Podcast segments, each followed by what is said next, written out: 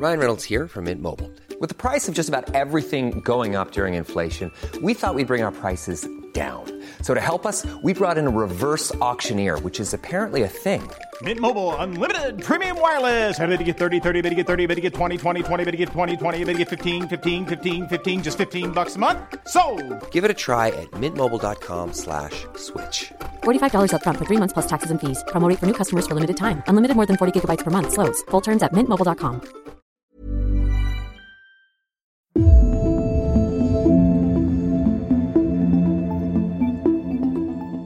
You're listening to the Irish Times Women's Podcast. I'm Kathy Sheridan.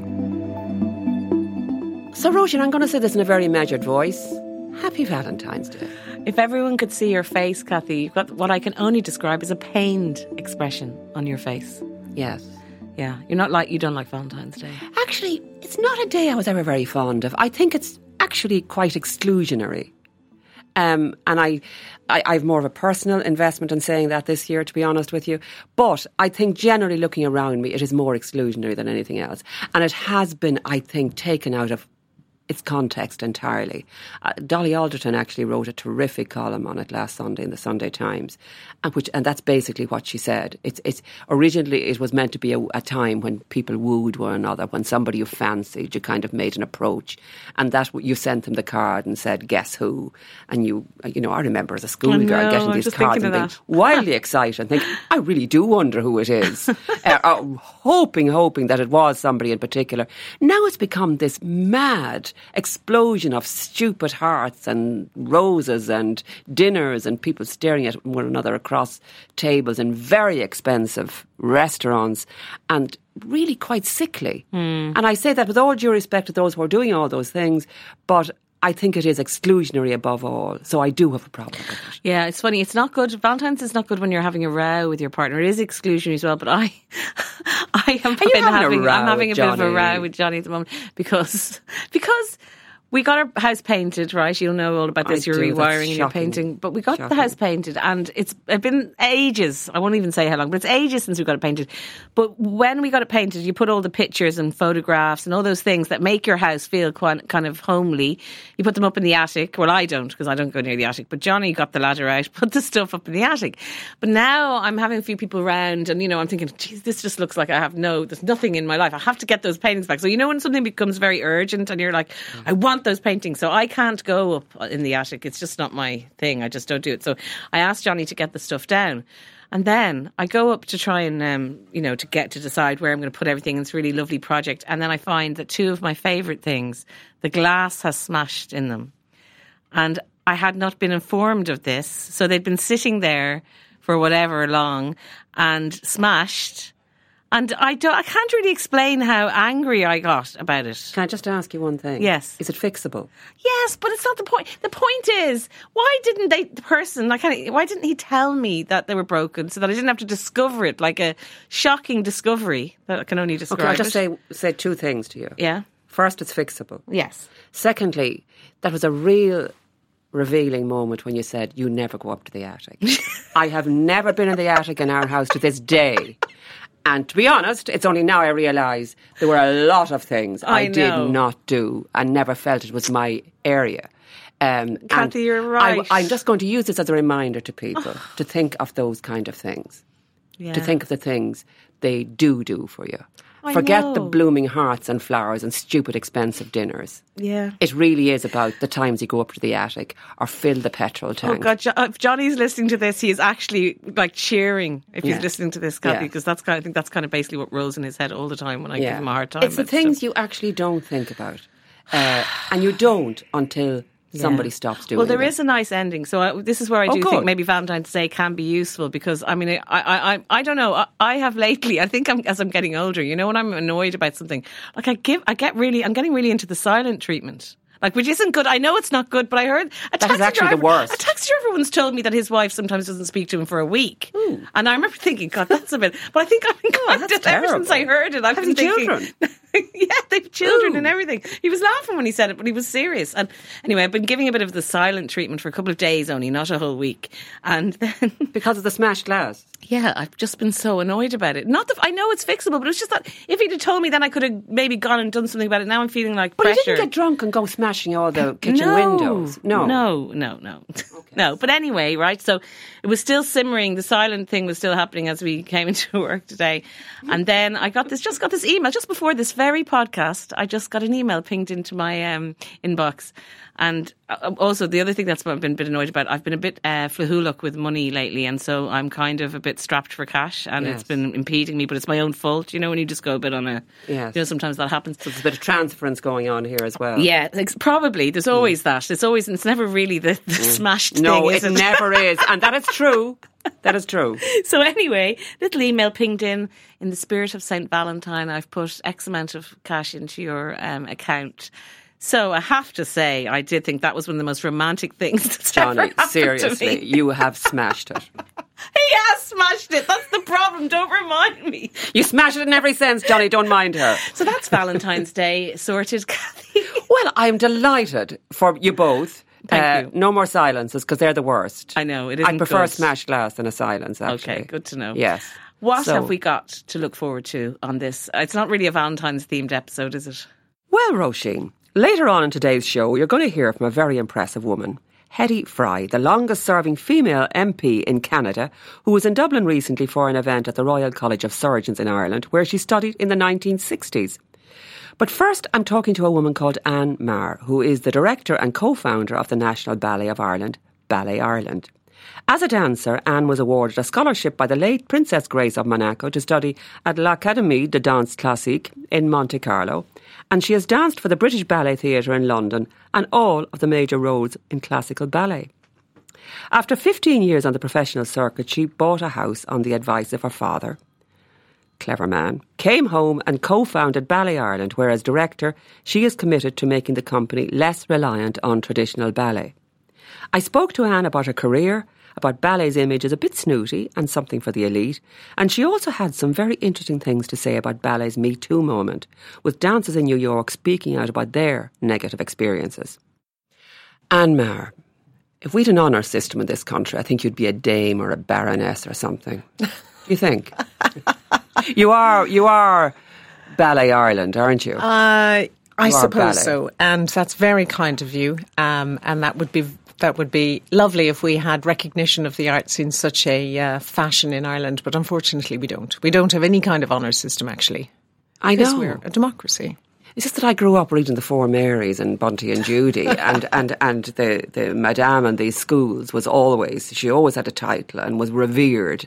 And Absolutely. Walked very Yeah, and, straight. and in fact, de Dame Ninette de who was, of course, an Irish woman from Wicklow, who founded the Royal Ballet, um, ultimately became a dame, but she was known throughout her career as Madame, you know, or Madam. Nobody called her anything other than Madam.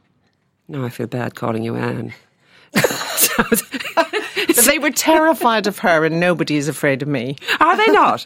well, we'll get around to that and that whole atmosphere around ballet and how it's changing very rapidly, I gather.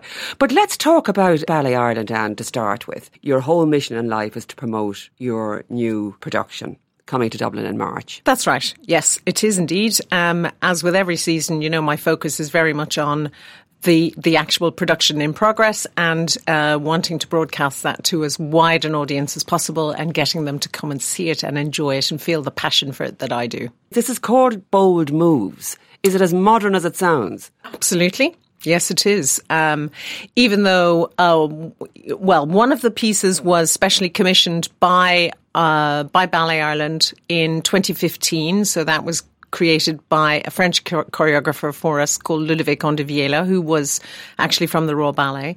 Um, so that one is from 2015. That's called Lost. The other piece, um, although very contemporary in feel, was created originally on. Uh, NDT, Netherlands Dance Theatre, in 2001. So um, it was originally created back then, but actually is incredibly fresh, incredibly cutting edge still. You were you you you danced professionally, Anne, for thirty five years. You, you, you retired at thirty five, but obviously you'd been getting towards that point Sure. for all those years. Um, looking at the, at, you know, the way people who are who who uh, are traditional Irish dancers say uh, they were appalled when people began to swing their arms around and river dance and that sort of thing.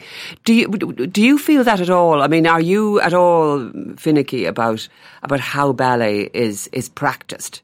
Is there anything about the contemporary style that annoys you, or do you just think, no, this is all promoting wonderful art? You know, it's it's like everything. Um, I believe that there's only there's only one kind, and that's good, good, good dance, good ballet, good music. Uh, good art. You know, there are lots of iterations of uh, contemporary work that uh, come out these days, some of which I look at and I just think, oh my God, please preserve me.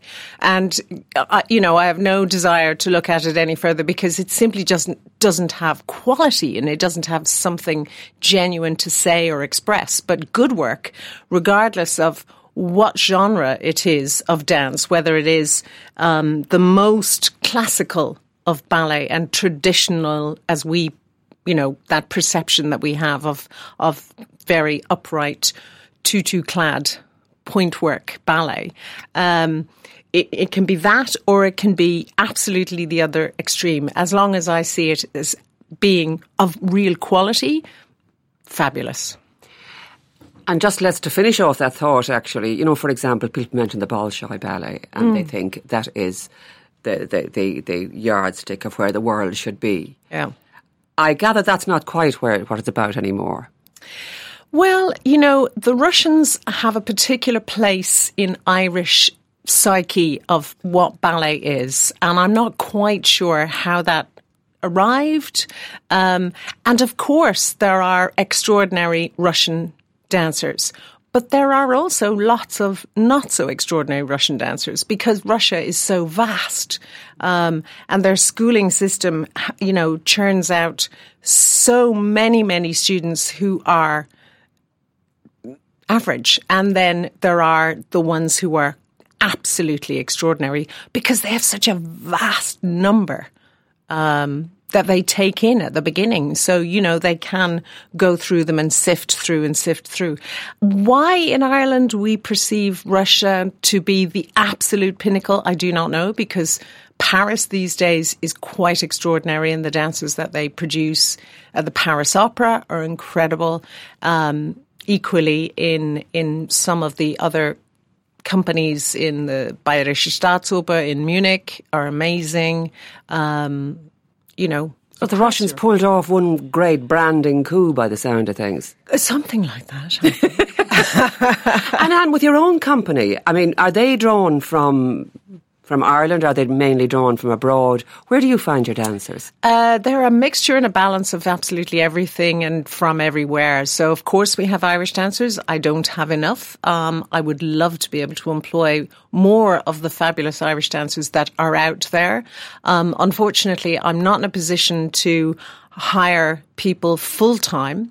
So, therefore, um, I, I employ freelance dancers um, and some there are a handful of Irish dancers working in Europe full time who would love to come home, but I can't offer them full time work. So obviously, you know, they have rent to pay and they want to leave lead lives like everybody else. Uh, so they're not in a position financially to take up the offer of work that I can provide. Um, but I do have um, an extraordinary stable of dancers who come from everywhere, from Japan to Germany to Australia at times, Canada, Ireland, uh, France, Spain, so Brazil. They come from everywhere. Do any of them come from Russia?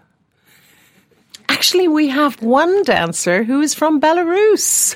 Oh, believe it or not, who is living here with her husband, has been here for a number of years because her husband uh, works in the tech industry and she came with him. Oh, well, now you've changed our whole view of ballet and where, where they come from. now. And now going back yourself to to your own beginnings, uh, where did you come from? How did people discover you had such talent? And how did Princess Grace come into it? So I'm from Sutton.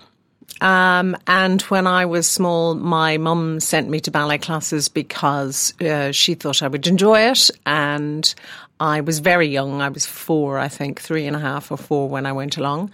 Um, I just loved it. I had gone to Irish dancing classes as well and hated it because I couldn't use my arms and couldn't be a little fairy and fly around the place and, you know, throw your arms around and generally feel gorgeous. Uh, so, yeah, I guess I just kept going. And my teacher was a wonderful woman called Myrtle Lampkin. And Myrtle just encouraged me to come more and more often. And, you know, she would pick me up in her car. At the time, she lived in Howth. So she would, uh, she would always drop me home after classes. She would insist I came uh, to all of the classes that she was teaching, and you know she'd collect me or drop me home. And when she taught in town in the Morosini Whelan studios, which were beside Arnott's there once upon a time, and, and again she would take me home in the evenings and things like that. So you know it was just that process of uh, going more and more, and you know I was her little protege, I suppose, um, and then eventually. Um, I went firstly to Cork for a year, um, and I worked for the infamous Joan Denise Moriarty. Um, she a tough cookie? Yes. she was. Yes, Anne rolled her eyes there when yes. I asked. Yes, she was. She was a. What does that? What, what does that mean in in ballet and for somebody to be tough with you? Because I, have seen you mention in the past about how there was a lot of shouting, um, inappropriate behaviour. Yeah, get back to as well. But yeah. when you talk about that, was it was it was there disrespect? I mean, I gather you were treated as as as, as little boys and girls really, when you were quite grown up? Yeah, I mean, I suppose for me, I found the fact, like when I worked for Moriarty, I went down there at the age of 15 and a half and I was, I left school and I went down because the, for me, the, the invitation was all about the fact that I could do class with the company who was in Cork, the full-time company at the time. So that was this, this, the carrot. I could take class every day with the company. Um, and, but the real reason I was there was to teach in her school. So I was teaching at the age of 15 and a half and 16 students that were often older than myself, and I would be sent out to Fermoy and Mallow and Limerick and all of these um, outlying schools that she had. And I would teach for her. I know it's quite extraordinary. When you think about it now, you know, you wonder. How did you even get there? Did somebody drive you? No, I took the bus. I schlepped this huge, big reel to reel recorder with me, and I got on the local bus and traipsed all the way down. And then going to Limerick, of course, I took the train, changed at Limerick Junction, used to pretend I was going home to Dublin, and got off at the last second so I wouldn't miss my connection. But anyway, yeah. So that was. So that was a, that was sounds pretty miserable. It it was terrific, but some of it was hard because obviously I missed my family. And the bit I think that was the most difficult um, with Moriarty was uh, she was very unbending about certain things. Like the last train home to Dublin on a Saturday afternoon was I can't, I can't remember exactly now. I think it was at five fifteen or it was at five thirty, perhaps. Anyway, the class I taught, the last class I taught for her, ended fifteen minutes after the train left, and she wouldn't give me the time to to leg it down to Kent Street Station, basically, uh, to get the the last train to Dublin, so that I could go home at the weekends to my family, which I thought was pretty miserable, um, and you know a little tough. Um, more than a little, I think, by the sound of things. And, yeah. and, and, then you got out of there, Anna, anyway. and what happened next? I did. Uh, yeah, my teacher in the interim had written to Princess Grace and said, you know, I have this lovely student and I think that you should look at her and give her a scholarship. So uh, she wrote back and said that. Um, I should go to Monaco and I should be seen by Marika Besobrasova, who is the teacher in the school. And I went for a month uh, initially, and that was my audition, if you like. And at the end of the month, uh, Marika said I could stay. so I did. And was that the start of great things then, Anne? Yeah, that was really uh, a terrific training for me. I mean, it was a wonderful school, small and intimate, but a wonderful school that developed and trained dancers who uh, all of the, the people I was in school with are you know, in companies around Europe and now directing and choreographing and doing things in in places scattered throughout Europe. So it was a great school and I, I did I did love it. And you ended up dancing some of all of the great roles actually. I did yeah yeah. Um, when i graduated from the school i left and uh, came to london initially and then moved to germany where i worked for nearly 15 years. Um, and i did yes i danced Odette Odile in Swan Lake and the Sugar Plum Fairy in Nutcracker, and you know, I danced the Queen of the Wilis in Giselle and all of the Sleeping Beauty, all of those, um, all of those greats, along with some other more modern pieces, but. Um, the focus was very much on the classical repertoire. Yes. Yeah. When, when, I was when I when I was young and down in rural Ireland, somebody gave me a, a, a, picture book of the ballet, and Margot Fonteyn was a star in it. Yeah. And I used to try these grand jetés around the house and I was the, I, I, became a very deeply shy person as a result of all the abuse I got for attempting to model myself on Margot Fonteyn. But I could imagine you doing that. And um, and w- was it possible to make a living out of it? I mean, did you make a good living out of ballet then? I did. Yes, I made a good living working in Europe. The difference being, of course, that the arts are um, highly respected in Germany and very very well funded. So yes, I made a good living. Um, you know, I had a father who, of course, like lots of Irish fathers, when, you know, I was trying to save up a few quid, said, buy a house. Yes. and did you buy a house? And I bought a house. Did you? Yes, I did. Yeah. In Ireland? In Ireland. This is very obedient of you. Wasn't it just? Yes. Um, and I did. Um, so subsequently, when I returned to Ireland, I had a home to come to before property prices in Ireland went, yes. yeah, totally bonkers. Yes, I bought my house. And in the meantime, Anne, you were meeting all these ballet greats. I mean, Mm. you ballet great were meeting other ballet greats, and they all. I mean, you know what we, what we know of, of of some of them, eccentric. You know all these stereotypes we know about. You know the stab on the back, the very effeminate men who turn out to not to have been so effeminate after all. If the latest um, accusations are true. Mm. Um, all of that, all of the, are they true? And were you half starved all the time? And did your toes bleed and all that sort of thing? My toes definitely bled. Mm. In fact, sometimes your toes and your feet might be so bruised and painful and everything else that I would stand on my feet in the wings. I would, you know, stand on my foot in order to try and make it numb for two minutes at least so that when I went out on stage I wouldn't feel it at all. You had to numb your toes. Yeah, yeah. If I could have, yeah. There's a great quote from a New York Times piece, Anne, which I'm going to read out to you because I am fascinated by dancers on pointe, and I don't still don't ultimate high do heels.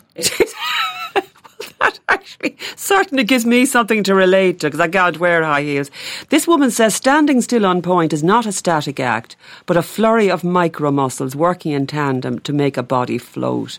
Days and years disappear as dancers train to hide the effort behind their superhuman strength. That, you know, it looks so delicate and yet all mm. of that is going on, all of that weight on your foot. Is that what you're training for all these years?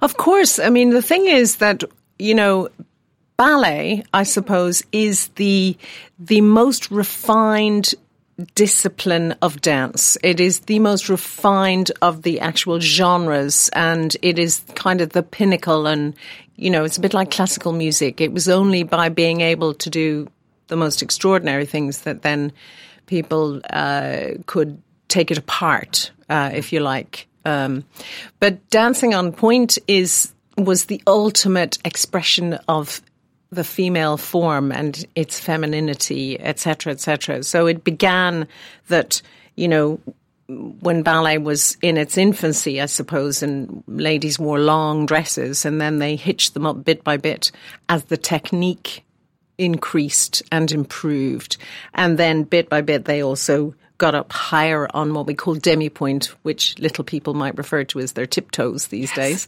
and then eventually onto pointe, and that was the the pinnacle. Then they had arrived. You could go no higher. You know, It looks so unnatural, Anne.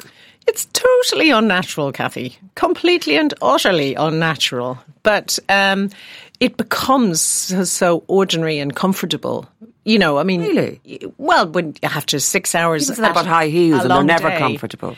No, but but pointe shoes are more comfortable. You're actually on your toes, so you're not trying to stand on your metatarsals. You get off those onto your toes, and and don't forget, we are training day in and day out to build the muscles in your ankles to support your weight like that. I mean, ballet dancers are athletes.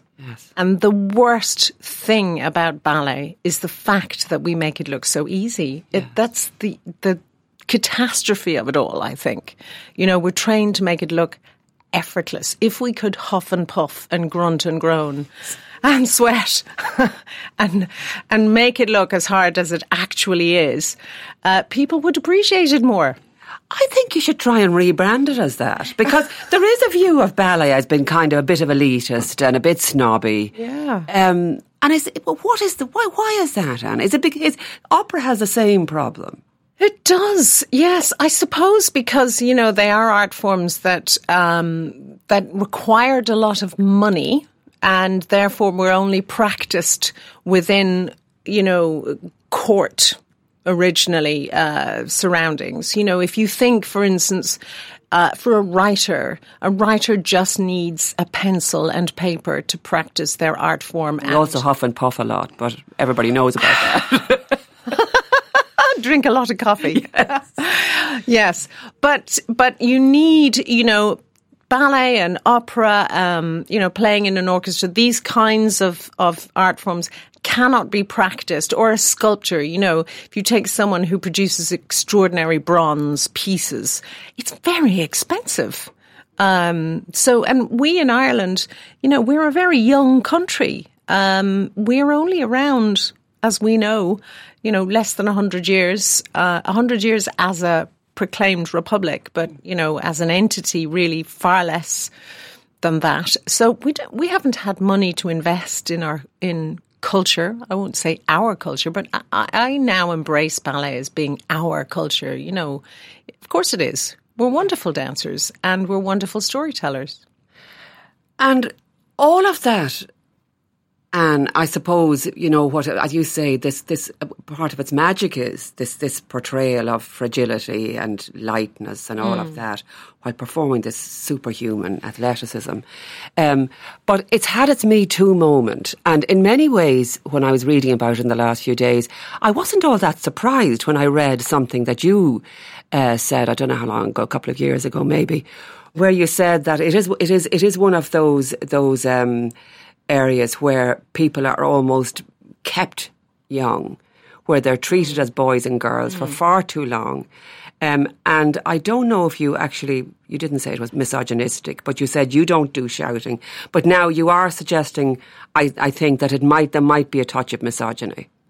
Oh, absolutely. There definitely is. And uh, well, I hope there still isn't too much of it about, but there definitely was. Um, you know, we we see it emerging now, and people are talking about it, and and people are admitting to to incidences that they perhaps were actually personally affected by. Um, but if if you just looked across, you know, in my lifetime across companies and with people that I worked with. Um, definitely we were infantilized. Uh, you know, it keeps you obedient. And of all things, obediency in the dance world was a requirement. Well, not a requirement, but it was very useful because it meant that they kept people, you know, in line, on time with the music, simple, basic things like that. Um, and it was perfectly normal to hurl abuse at people and call them names and various things because they weren't doing what was required uh, at the time, um, or they weren't thin enough, or they weren't beautiful enough, uh, all of those things. And that would be would be shouted at you from time to time. Oh, totally. Yeah. Would. See, in, in that respect, Anne, it's it is such. Women in particular are so vulnerable. I feel because you do all your work facing a mirror, Yeah. which to most women is their idea of an absolute ongoing Nightmare. nightmare. Um, you are dealing with male dancers at your most vulnerable. You know, in a tiny little, little little your workout gear, I suppose, to start with, but you're also performing very intimate acts with them. Um, so are are ballet dancers unusually vulnerable to abuse? And to that sort of kind of fraternity atmosphere that has been described in, in New York.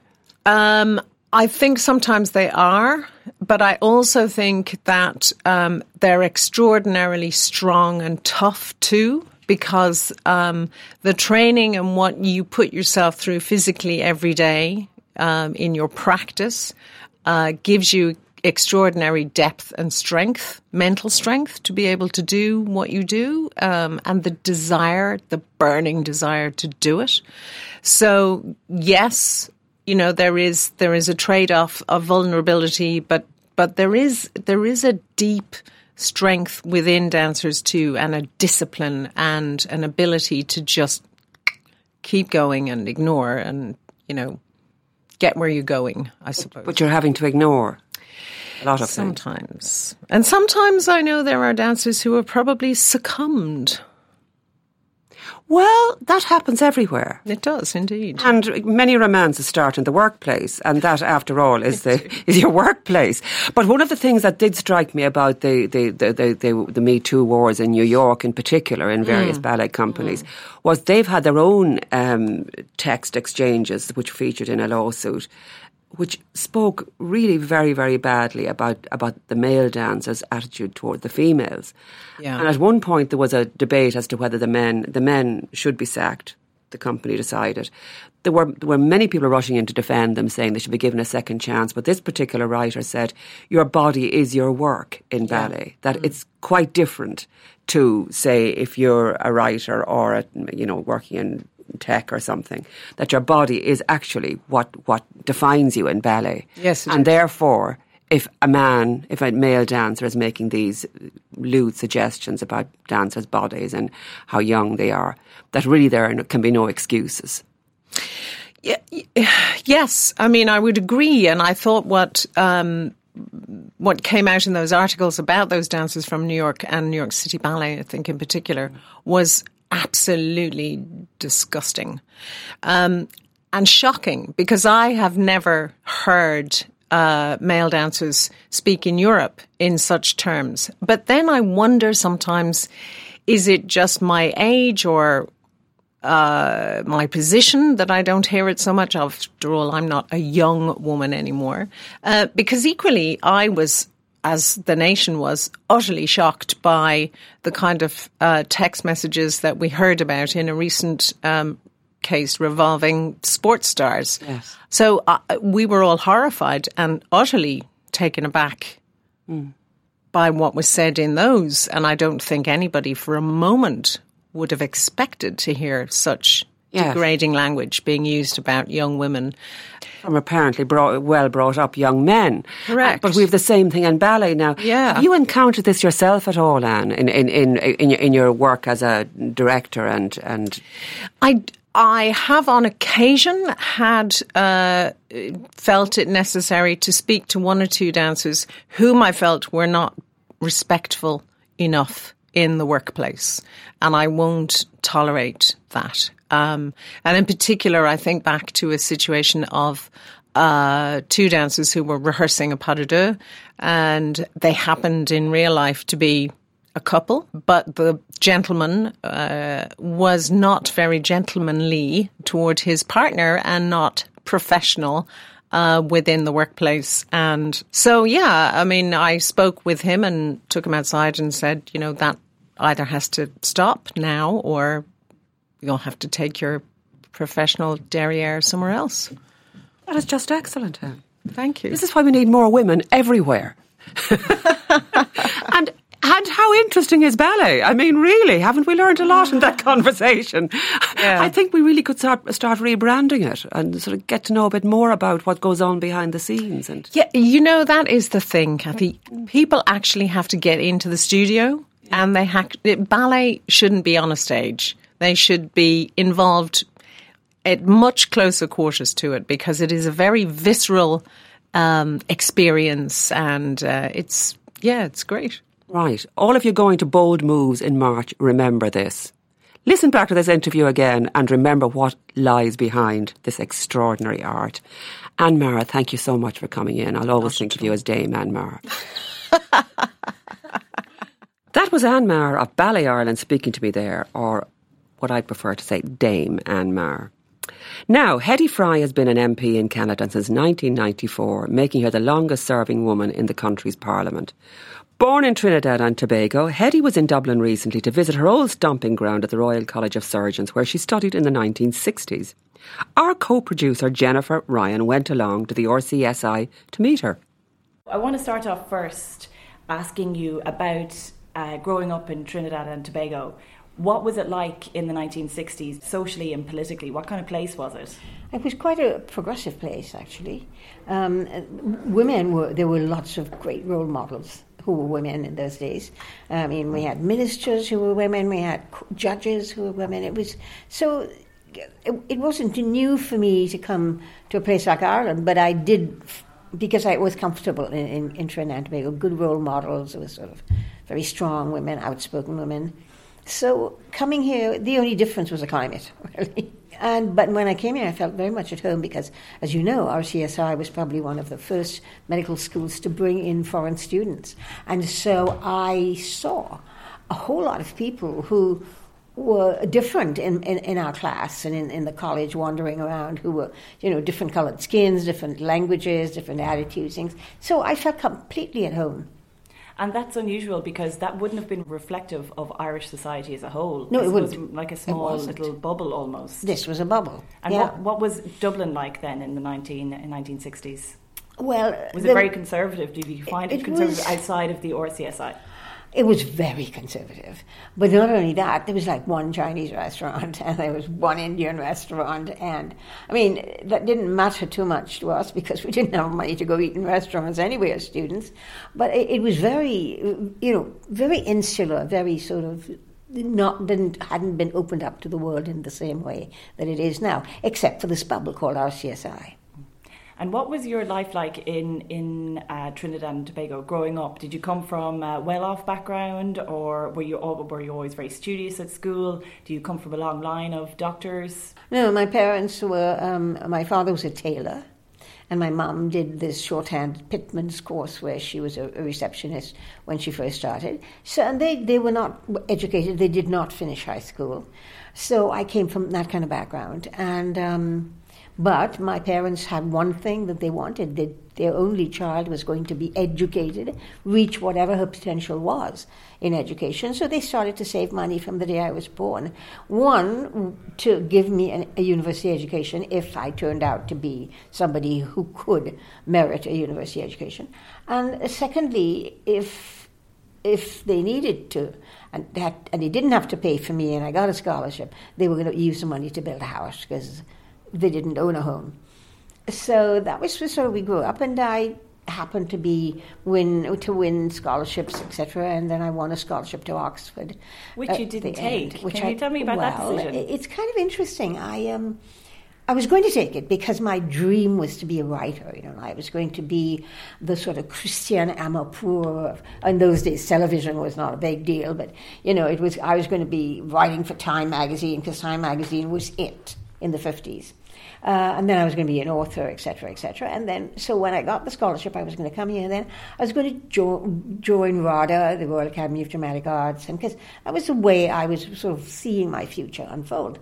But in order to do the scholarship exam, uh, when I was doing the exam, to, I read this Oxford professor who wrote a book saying Hamlet was manic depressive and Lady Macbeth was obsessive compulsive and, and Macbeth was um, passive aggressive and Lear had senile dementia. And I thought that was intriguing. So I ran off to the library and got Jung and Freud and started reading them, and I found that even more intriguing. And my dad and I were very close, and I said to him, You know what? I would love to be a psychiatrist. And he said, Oh, really? Then he quietly went and talked to my family doc, who said she has to be a doctor to be a psychiatrist. And what I did uh, at, at, high school and, and was languages. I did French literature, Spanish literature, English literature. I did geography and math were my two like non um, non art subjects. And so he said she can't be a doctor. She doesn't have any science. And so I went like, ah.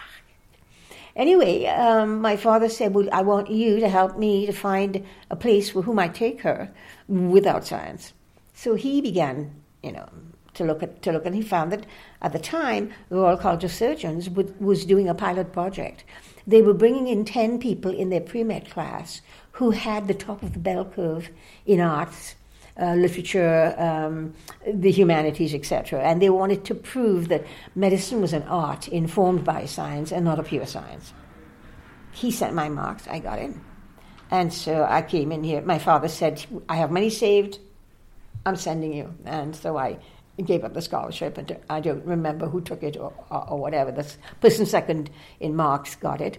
Um, and I came here and I had that one year pre med in which to be able to qualify to get into medical school. So I had to do with physics, chemistry, and biology, and you know d- do it in a year because my dad gave me his life savings, and so that was my incentive to do no it. No pressure. Uh, it was no pressure. I knew H two O was water, so I was ahead of the game.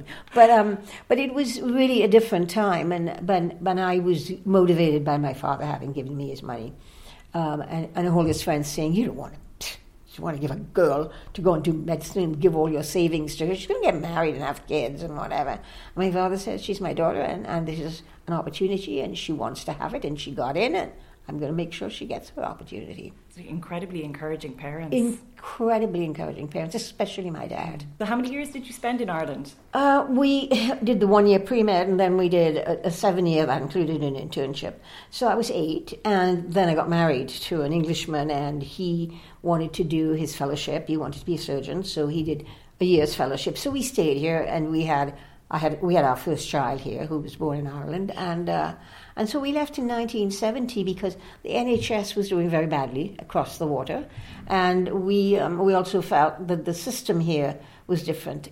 North America was looking for physicians because they had a real shortage, and we got headhunted to go to the United States, offering us a ton of money that you would never make here in the in the in the system. So but I was reading about some guy named Pierre Trudeau who had written a book about the Just Society, and he was Prime Minister of Canada. And I said to my husband, let's not go to the States. I, nah, let's go to Canada. And because this Just Society, I felt, was something I could buy into because it meant you didn't have to choose between a home and giving your child an education. You know, opportunity was the biggest thing to give individuals in Canada at that time. So we went to Canada. He went in and did a residency in, in surgery, went on to do vascular surgery. And, um, and we went to British Columbia to live immediately. You're mentioning of the Just Society there. You're obviously interested in politics even then. I was interested in in changing things. You know, I always felt my my father used to always say to me, "Look, you, you know, you, everybody's born with a talent." Uh, it's the trick in life is to find out what that talent is, and to take it and run with it. You, it'll be easy for you, and you will be happy because you'll be doing what you love, and you will also be doing what you're good at. But at the same time, don't use that talent just for you. You've got to use it to make the world a better place, make a difference. You know, leave a footprint uh, somewhere that would say she was here and she, and she changed something. So it was always like that, and I was always a joiner and a changer and a doer. One of these people that always poked my nose into doors, opened it, walked into the room, looked at everybody, and went, "Yo, I'm here," and that was the end of it, right? So. So tell me about you worked for a few decades as a doctor in Canada in Vancouver. You became more politicized, obviously, during that time. When when was the moment? What was the thing that pushed you into the political realm completely and decided you'd run for office? Well, I, I, I was politicized because we have, I don't know if you have it here, but we have provinces in Canada, because of universal health care, had like provincial medical associations where doctors came together because we had to negotiate with the province for fee payments. So, we, you know, doctors behaved in so many ways like a union. Um, and I got involved, and, and, a lot of women couldn't get to do residencies and surgery. And I thought, oh, that's not fair. And I started opening my mouth about that. And so I joined because I like to join, and I joined the British Columbia Medical Association. And then I eventually got, because of my big mouth, I got moved forward by the Medical Association into other areas, chairing committees and doing that. And eventually I went on to the board of the British Columbia Medical Association, where I was the only woman with 33 men on the board and that was kind of fun. But uh, then I got pushed into becoming eventually the president. And because of that, I was a spokesperson for the BC Medical Association. And because of that, I also went to the Canadian Medical Association, which is the national body. And so they also I was always on CBC and on the national news commenting on something to do with medicine and healthcare. And so, and, we had general assemblies where you had to get up and fight for your resolutions. And of course, coming from British Columbia, everyone likes to say that British Columbia is a roots and berries province, you know, we're tree huggers. So we were always going with something to change things. So I got very involved in that. And, and that was why I was on television lot talking about changes that we wanted to make in healthcare. But I went in because of Pierre Trudeau, who attracted me to Canada. I never did get involved in that kind of politics. And in medicine, politics was about. Um, a, negotiating with the province, provincial government, but it was also about ability. People moved you forward. You didn't go and say, vote for me, look at me, get me, whatever. You never had to do that. So I kind of slipped, uh, slipped into things. And eventually, um, I joined the Liberal Party when I first went there. I never got involved. I, I somebody would, in an election, I'd put a sign on my lawn and I would donate to the candidate, and that was it. I never did anything else. But I did come to the attention of politicians. And one of the reasons I did, because I eventually was one of the people in a show on CBC nationally called Doctor Doctor and went on for six years. And it was just before Hockey Night in Canada. And you have to be a Canadian to know that Hockey Night in Canada is watched by practically the whole population. So I was, again, seen a lot on TV and known across the country for that. Uh, when the my the man who became prime minister when I ran uh, was running for leadership, one of my patients said to me, she said, "You know, I'm co-chairing his campaign here in the province."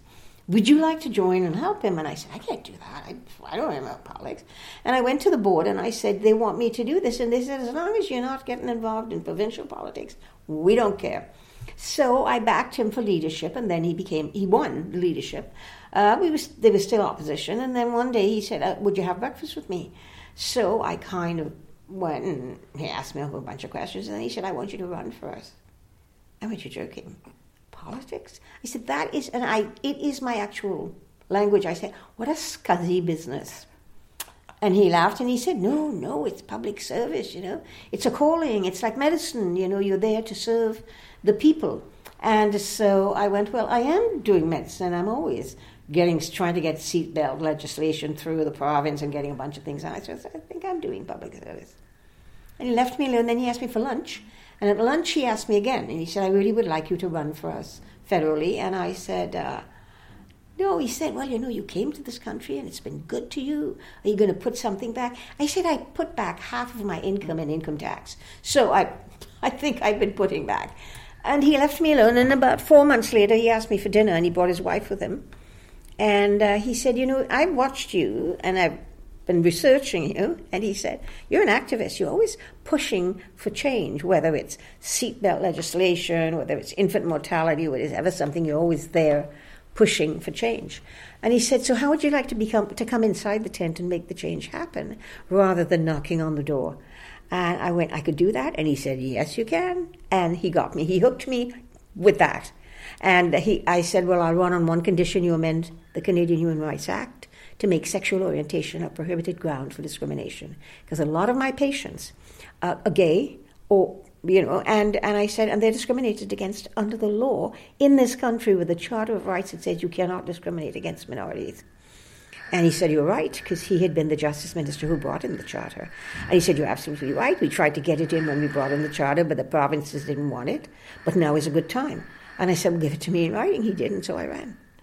And you won and and you un- unseated the prime minister at the time. a sitting prime minister. Yeah. That's quite Well- a bold statement to make as you enter into politics. I I'm did- here. But I did not. I didn't. I didn't think I was going to win. I mean, she was the first female prime minister. She wasn't elected. She had been named leader of her party because the pri- then prime minister had walked away. They were in government. She won the leadership. She became the leader, um, and so she had to call an election in three months. So she was only a prime minister for three months. But I thought, a British Columbia woman. And I come from British Columbia. We never get to be anything nationally. So here it is, a British Columbian, a woman, being prime minister. That's something that most people would not be able to resist. If I ran against her, I'm sure to lose.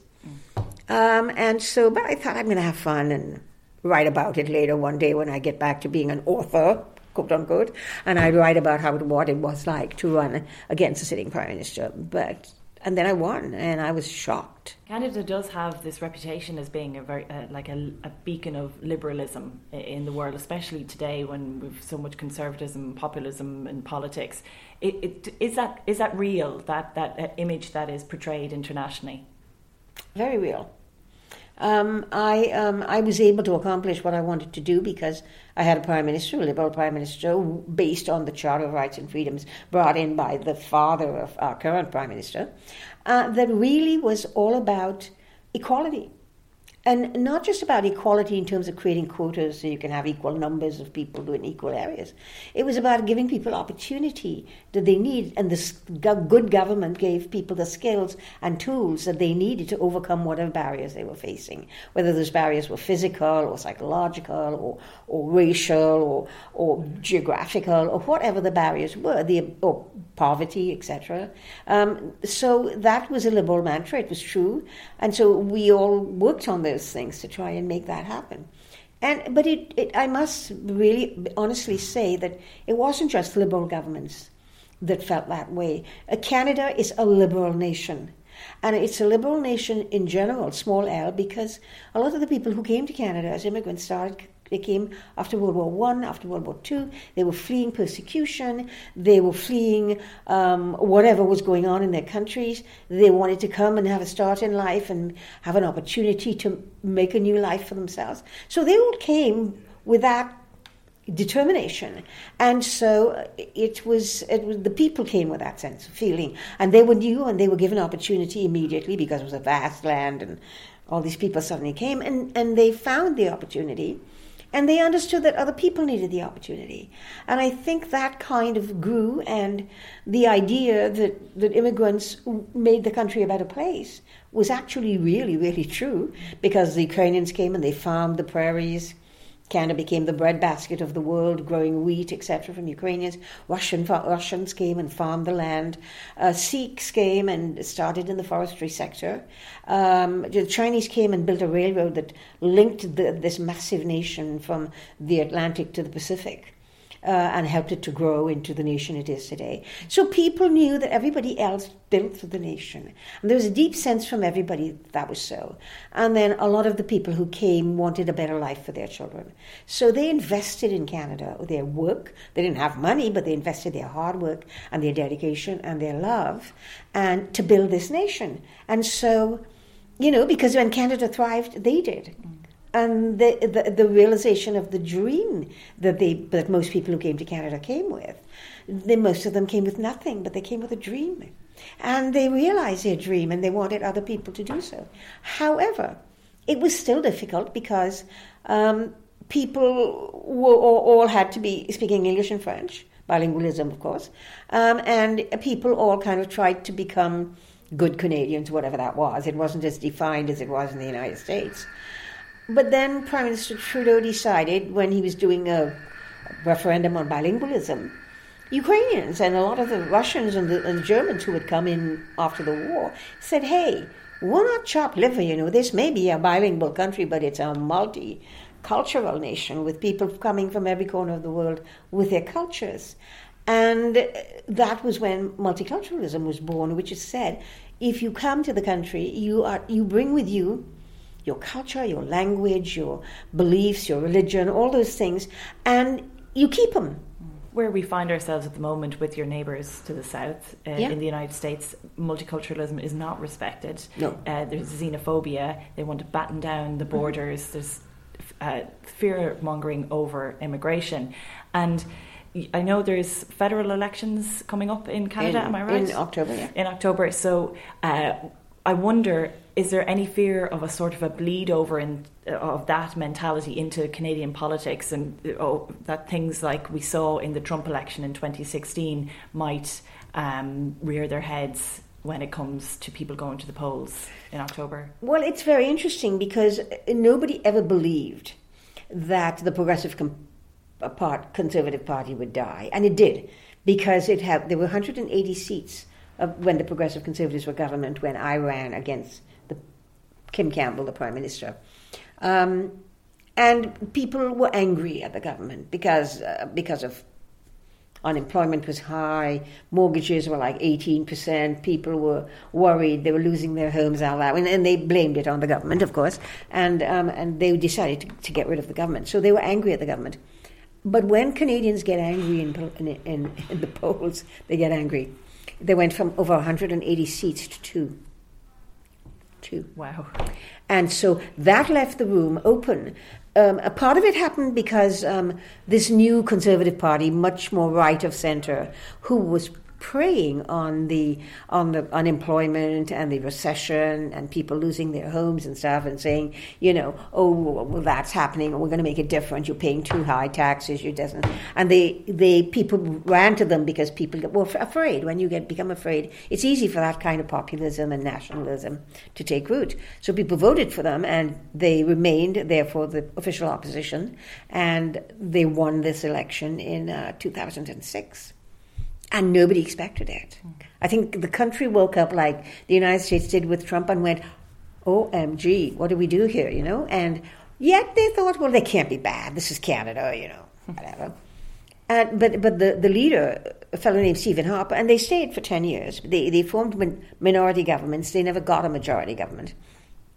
And when they lost um, to to Justin Trudeau, it was because they had begun to do some of the the very right wing things. They started pitting Muslim women wearing the niqab. They didn't want them to wear the niqab or the hijab. They were they were saying newcomers were creating some of the problems that we're having in this country. Uh, and the Prime Minister himself started talking about old stock Canadians, which meant all these people who came at the beginning of time and came either from France or England, right? And everybody else were. And, and, and Canadians began to feel uneasy about that language. Uh, you know, they began to feel, well, hello, uh, this is not what we want to hear our prime minister saying. And then he began to sort of walk away, like Trump did, from participation on the global stage. It was like Canada, we don't need the United Nations, we don't need all these people. You know, we can be this little castle and put a moat around us, and you know, just look after Canada and forget everything else. The Canadians are a very international lot um, and they are very proud that in, you could at one time in Canada before these people that that government came, you people would buy Americans would buy a Canadian flag to put on their backpack, pay two hundred bucks for it when they were students traveling in Europe because they wanted people to think that Canadians are not Americans, and so Canadians were all very quietly smug and proud of this little these people that we were. And we did. We, we punched above, like Ireland is doing now, we punched above our weight on the world stage. People trusted Canada. People who hated each other's guts, countries that were fighting each other, trusted Canada because we were like the Boy Scout. We were we, we always fought for human rights and for the underdog, and we were fair, and we were so we had a reputation. Came up, that came about under different prime ministers, different stripes, liberal, progressive, conservative, to create that sense of what Canada was. And then Canada started to change. And literally, I would go uh, internationally, people would say, What happened to Canada? I mean, seriously, we stopped fighting the fights that we fought out there on the world stage and we just withdrew. And um, so that when he started to become very openly um, negative about immigrants and openly negative about um, Muslims and openly negative uh, in that way, um, Canadians kind of felt began to feel uneasy. And so, and then of course, guess who started to run? The guy who brought in the cherished Charter of Rights and Freedoms, the uber liberal himself, Trudeau, and, and, and he was born when his father was in office. Mm. So everybody knew this kid named Justin Trudeau, who um, they watched grow up. And they watched him being a brat and his father holding them under his arm and taking him kicking and screaming out of the room. It was, there was a sort of a like vested sense that I thought it was like it was like John John in in the Kennedy era. There was a sense people knew this kid, and then he had multiple problems to deal with. His mother became was diagnosed with um, bipolar disorder, um, and she was acting out in public, and he, they had to deal with that in school as kids. He had to deal with. Uh, the death of his middle brother. There were three boys, and he had to deal with the death of his brother in an avalanche and never found his body. And he had to deal with his father's grief with that loss and his own grief with the loss. And then his father died. And that was a huge loss for the nation and for him as a boy. He went through all these and he never acted out behaved badly, became a brat, took drugs, did any of these things. So I think a lot of Canadians felt that they could trust this kid.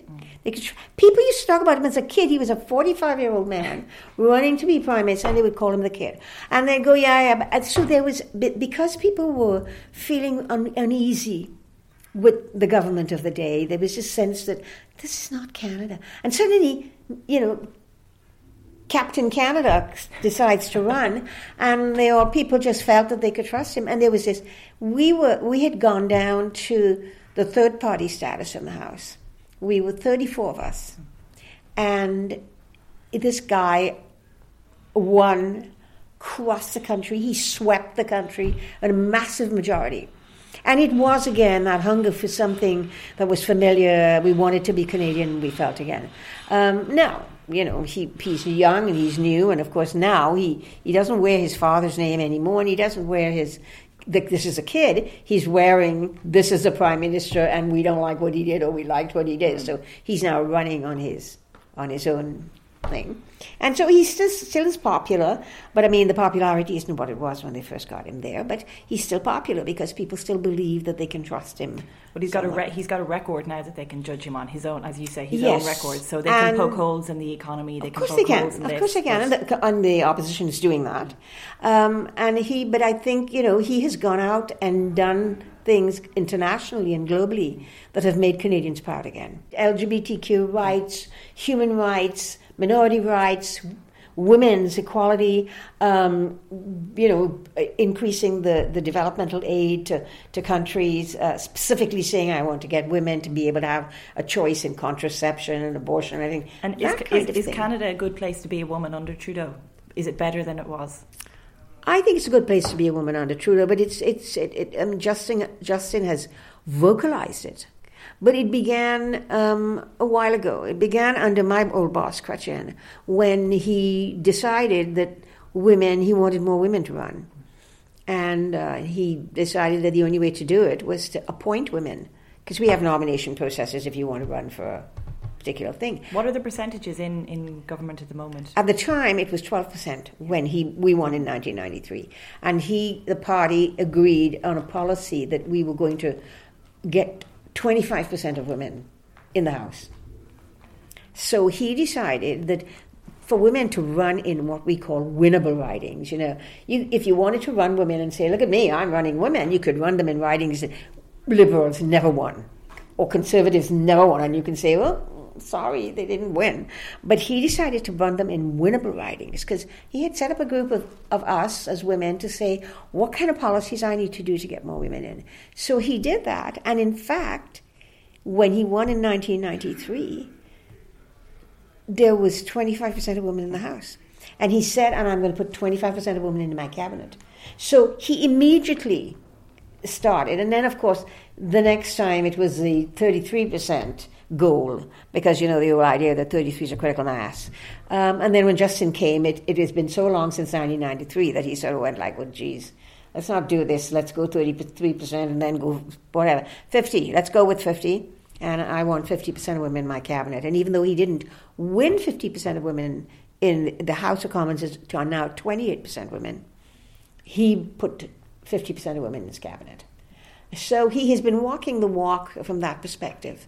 Um, but it, whether or not it's still better to be a woman, it is because the prime minister is always talking about it, the minister is always talking about it. It is a huge cutting cross government policy in terms of legislation and and, and programs and policies. They're all it's all this sort of gender lens that we're using on everything. But it's not just gender, I think, fa- because we had begun to talk about intersectionality in my day, which is not just about being a woman.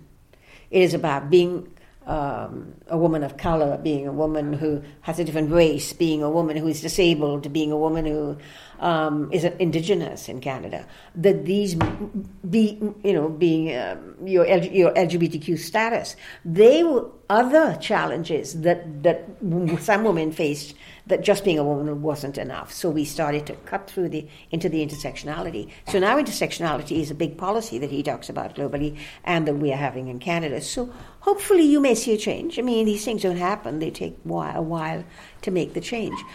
Well, speaking of change, there's been some big change in Ireland in the last uh, couple of years, even. So uh, that that would be one of the last questions I want to ask you. Is this is your first trip back, right? Since you left? I know I came in this. I came up sometime in the eighties when Okay. we brought my three kids and we spent about three days here, and then we went off to Europe and rented a Okay. van.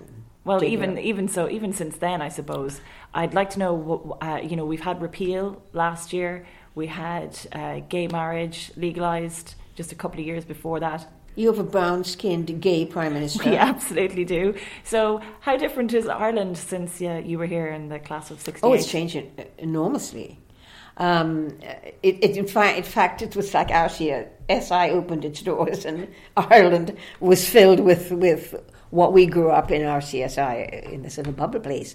But I, I see it happening. I see that Ireland has changed when when a woman's right to choose that referendum won, like, and when gay marriage won. I, I kept saying this is not the. I knew where women never got pregnant outside of wedlock when I was here.